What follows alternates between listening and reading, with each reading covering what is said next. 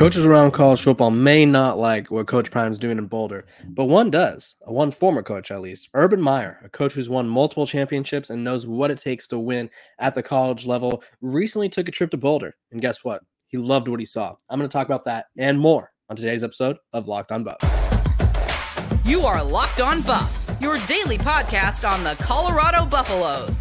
Part of the Locked on Podcast Network, your team every day.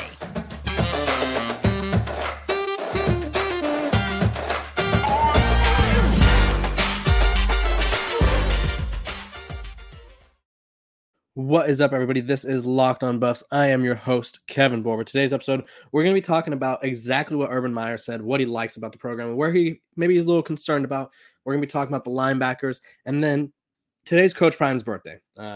Obviously, I'm not going to sing him happy birthday or anything, but I'm going to explain why, even though it's his birthday, he's the gift that keeps on giving to Colorado and their fans. But before we dive in, I need you guys to know that this episode is brought to you by FanDuel. Make every moment more. Right now, when you bet on Super Bowl winner, you could get bonus bets every time they win in the regular season. FanDuel.com/lockedon. So go check that out. Okay, let's dive right into it. If you guys aren't familiar with Urban Meyer, which you should be, he's one of the best coaches in college football history. Won championships at Florida. Won championship at Ohio State. Actually won the first ever playoff. He knows what it takes to win at the college level. Did his stint in the NFL pan out? No, but that's not rare. You know, we've seen a lot more college coaches go to the NFL and fail than we've seen succeed. So Urban Meyer still highly respected at the college level. An analyst for Fox Big Noon's Kickoff, or for Fox's college football studio show. Regardless, he headed over to Boulder to talk about what he saw. He headed over to Boulder to see what was going on. He joined Colin Cowherd to talk about what he saw, and let's just say he was pretty impressed. He was discussing he just wanted to see what Colorado was up to. I think there's a lot of questions around Colorado. Everybody knows that they brought in 50 transfers. There's only 10 scholarship players from last year, but realistically, what do they look like as a team? And obviously, we get our clips from well-off media. We get reports from the reporters that are there, and it's interesting.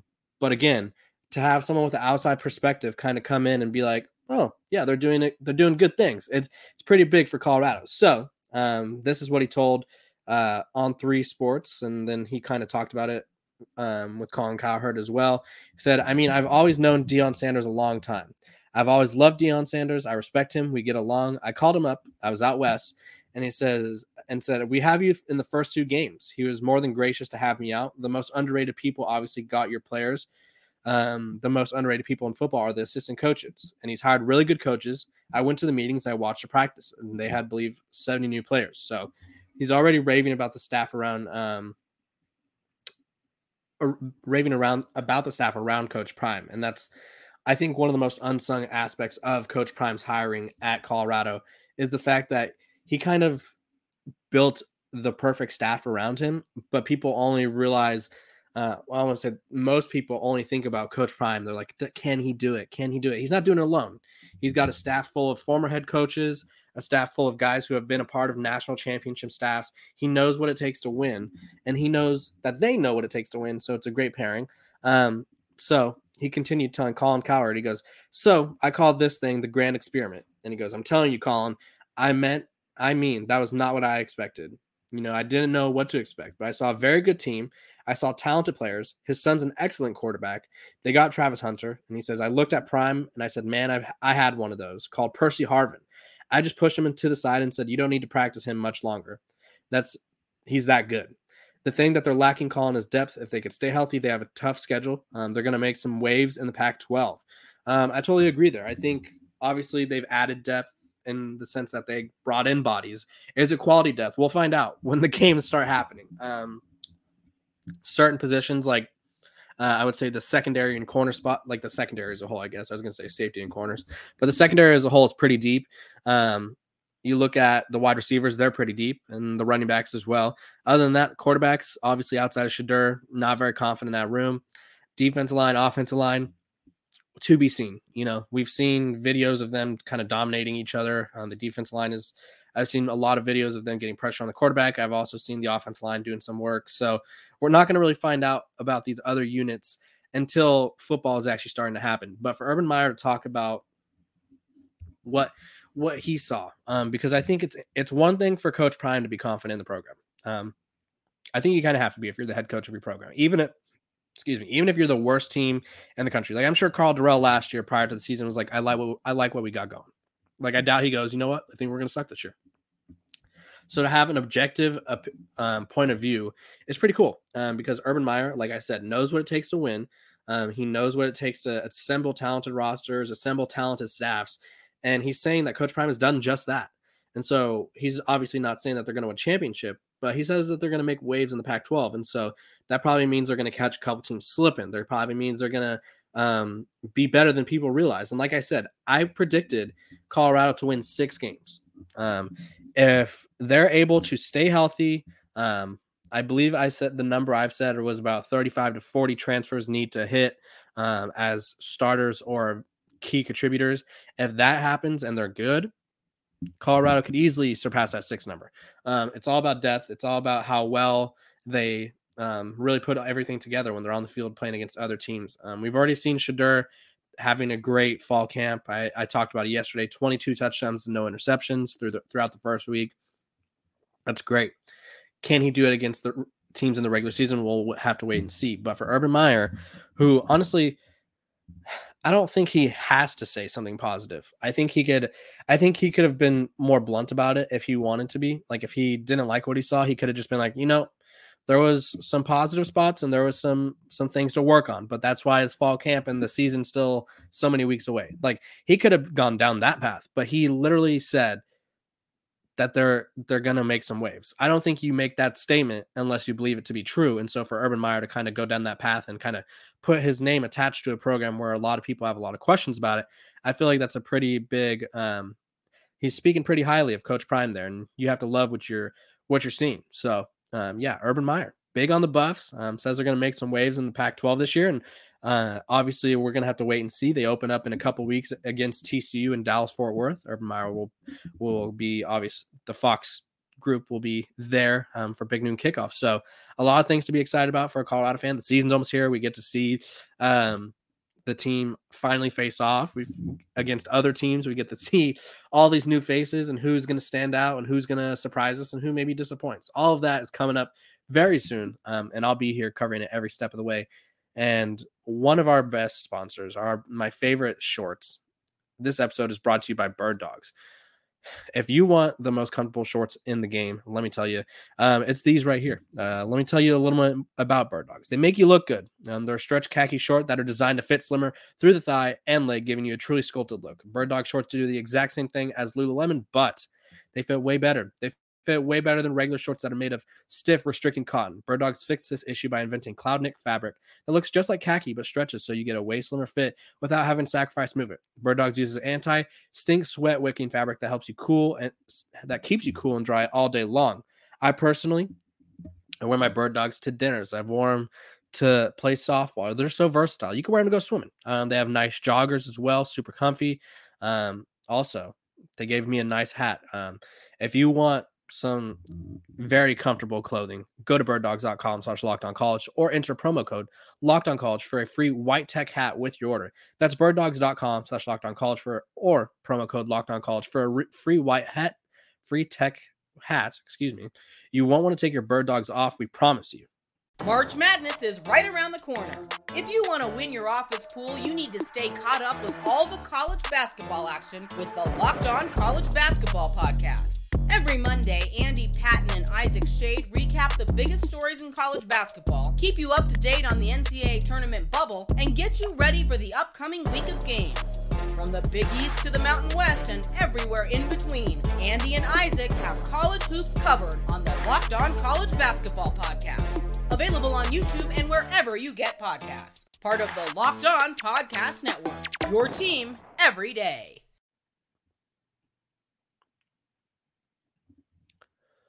Okay, it's time to talk about the linebackers.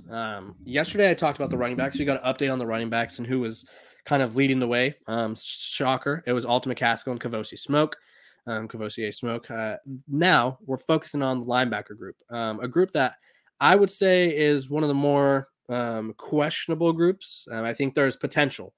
I think this group is boom or bust, if you will. I think this group has guys where it's like, if they explode this year, I wouldn't be surprised. But maybe if they struggle, I'd be like, makes sense. So 24-7 Sports is Actually, it was Jimmy Seafrost from 24-7 Sports. Adam runs the site, so I just assumed it was him. Provided an update on the linebackers, and he talked about who has been standing out. One of them, which I thought was pretty cool, was Marvin Ham, the second. If that name doesn't sound familiar, he's one of the few players from last year that stuck around. He moved from the Sam linebacker to the Mike linebacker position and apparently has found a lot of success. Demou Kennedy has been someone that Andre Hart, the linebackers coach, has been raving about, which that's the Alabama transfer. LaVonta Bentley, the Clemson transfer, has kind of been a leader, and he was described as the most coachable in the group. And I thought this quote was pretty cool. So they said they were asking him about Demoy and how good he could be, and how great it is to have speed at the linebacker position. And he goes, the question was, what does having speed do for a linebacker? And he goes, it gets me paid. That's what makes me look good. I mean, I don't know if you guys were out there, but Dylan Edwards, who's the freshman running back, I think Dylan Edwards is probably the fastest, or like at worst, the third fastest player on the team, was running a wheel route. And Demoy, I guess, undercut it. But he was just so fast that he was able to kind of do what he was not supposed to do in a way. Like most linebackers, you don't want them to just run and undercut the wheel route. But he did what he thought was necessary, and he made the play. He said, but Kennedy was right there on the hip playing the ball well. And he says, I mean, stuff like that. You can do a lot of things. But now as far as going to empty and do checks where you don't have to take the linebacker off the field, you keep them there. Now you don't have to do a lot of substitutions, and the offense doesn't exactly know what the defense – know the defense, so it's valuable. So Demou Kennedy, to summarize that, because I think the quote was translated a little it's hard to read. Obviously, if you're listening to it, it makes more sense, but when you're reading it, it doesn't sound as flowy. Basically, Demou Kennedy is so athletic that he's not coming off the field. His athleticism helps blow up offensive plays, and his athleticism helps the defense kind of be able to use him in more ways. Obviously, when you're having to substitute certain players off in certain packages, the offense could kind of pick up on that. So maybe, say, for example, you're taking Kevin__Borba off in certain formations or certain looks. The offense is going to be like, oh, okay, he's not as athletic, or he is more athletic, and so that means they're predicting for a run right now. They just want to clog the middle. Then they could check to something else and kind of exploit that. Having athletic linebackers that allow you to kind of be versatile, that's a huge win. So Demou Kennedy, obviously, doing well. They asked a question about Jeremiah Brown. What did he expect to stay inside linebacker? And the coach said, yeah, Jeremiah Brown has been doing really well since he moved back to the inside, but there's a lot of competition. I think the biggest thing for coaches to look at for us is to make sure there's no attitude and breaks up the room right now. And they haven't done anything that they're really gelled together, and they've been talking to each other. And then they asked, this is the one I'm most curious about, is Brendan Gant. He's a Florida State transfer, plays safety, plays linebacker, and they asked what he saw out of him. He says, well, right now, he's still going through medical stuff. He has to get clear, so he hasn't been participating. That's disappointing. But at FSU, they were in a similar defense but different terminology. So now I will tell you, his focus physically and his mental focus has been great. Like, we'll be in walkthroughs, and I'll be on the field with the linebackers, and I'll see him behind the offense taking the same steps as the linebackers do because he wants to be out there and play. So he's a student of the game. So obviously Brendan Gant not practicing right now. That was someone that's a little disappointing to hear, because obviously you want to have all of the best, most unique players playing for the Buffs, and obviously he's got some medical things that he's still working through. But he's someone who's, I said Demou Kennedy's versatile. Brendan Gant can play safety, he can play linebacker, and so I think him and Demou Kennedy just out there causing havoc and making life hell for the opposing offenses is something that, if you're a Colorado fan, you should be excited about, because last season, defense was getting shredded every single game. This season, they have playmakers. I don't think you could point to a defensive player on the roster last year, maybe outside of Trevor Woods or Jaylen Sammy, who Sammy is obviously at Michigan State and Trevor Woods is battling for that safety spot. Weren't many playmakers. Now, I feel like we're starting to see they have playmakers. They have guys that make them versatile. They have guys that kind of boost them up a little bit. So that's exciting to see. So that's been your update on the linebackers. When we come back, we're going to be talking about Coach Prime's birthday. I think he's the gift that keeps on giving for this program, and I'm going to explain why he was such an important, I guess, present around Christmas time, but now it's his birthday for Colorado when we come back. Welcome back. It is Coach Prime's birthday. I believe, let me pull it up here. I believe he is 53, which makes him the 39th oldest coach in college football and the third oldest coach in the Pac-12, which, I mean, I think that kind of goes to show how young the coaches are in the Pac-12, I guess.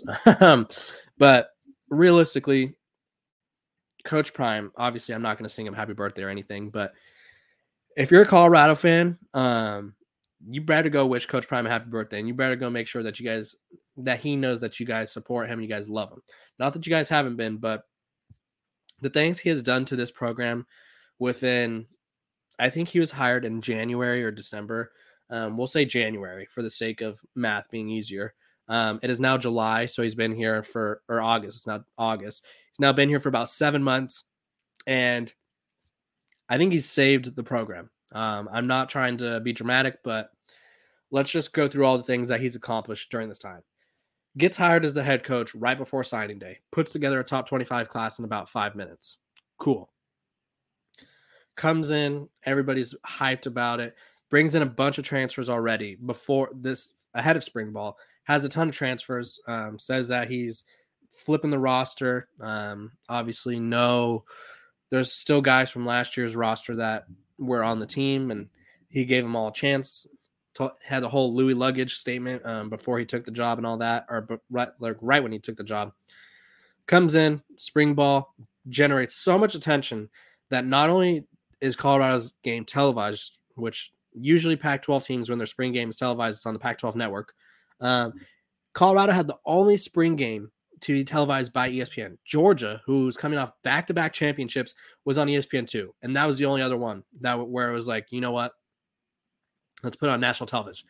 Colorado, a team that went 1-11 last year, was on ESPN for their spring game, a game that was sold out by the fans. It was snowing. It was insane, an insane atmosphere to be at. They brought in a bunch of hype. They brought in Colorado legends and are kind of try to build the program back up. Okay, that's cool. How else has he made Colorado relevant? Let's see. 2 primetime games to start off the season. Big noon kickoff at TCU, big noon kickoff against Nebraska. Last year, Colorado, I think their game was televised against TCU because I believe it was in week 0. So there was no other games, and that was a horrible game. People want to watch Colorado.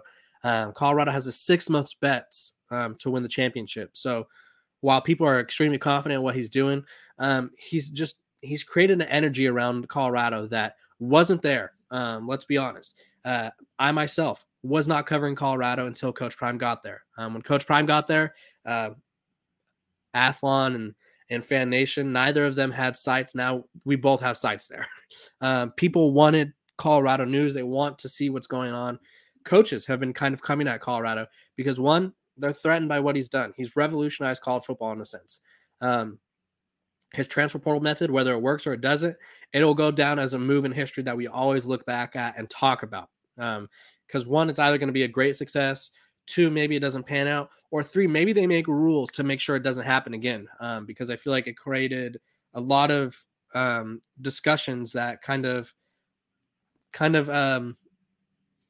don't know. I want to say change college football for the better or for worse, depending on what side of the aisle you're on. But Coach Prime has done nothing but bring attention to Colorado. He's made it easier for players to transfer in. He's made this program relevant. Most importantly, I think Coach Prime is the main reason that Colorado was able to go to the Big 12. I'm gonna put this out there. If, say, Carl Dorrell didn't get fired last season, this is just hypothetical, and he's trying to build off that 1-11 roster and hopefully make changes and they give him another shot. I don't think Colorado is targeted in realignment. I really don't. They might have been for the sake of adding a Power 5 program, but the Big 12, one of the major reasons they wanted Colorado is because Coach Prime is on the sidelines. Coach Prime brings in eyes. He brings in ears. Whenever he does, people are watching or listening. So the Big 12 having that is just more eyes on their new conference, which really doesn't have a face of the conference at the moment after they lose Texas and Oklahoma. So Coach Prime has done nothing but revolutionize college football, and he's done nothing but bring positive attention to Colorado. He's done nothing but change Colorado for the better. And with the college football season ahead of us, I'm very excited to see what he does next. I'm excited to see just everything that the Buffs accomplish and kind of how we see his progression as a coach at the Power 5 level, where he'll be watched more than he was at Jackson State, and people are going to be paying attention to every single move he does. And so, yeah, I got you guys covered here at Locked on Buffs. I got you guys covered over at Athlon. So make sure to like, subscribe, and follow. I appreciate you guys for tuning in to Locked on Buffs every single day. You guys have a great day, and I will see you guys tomorrow.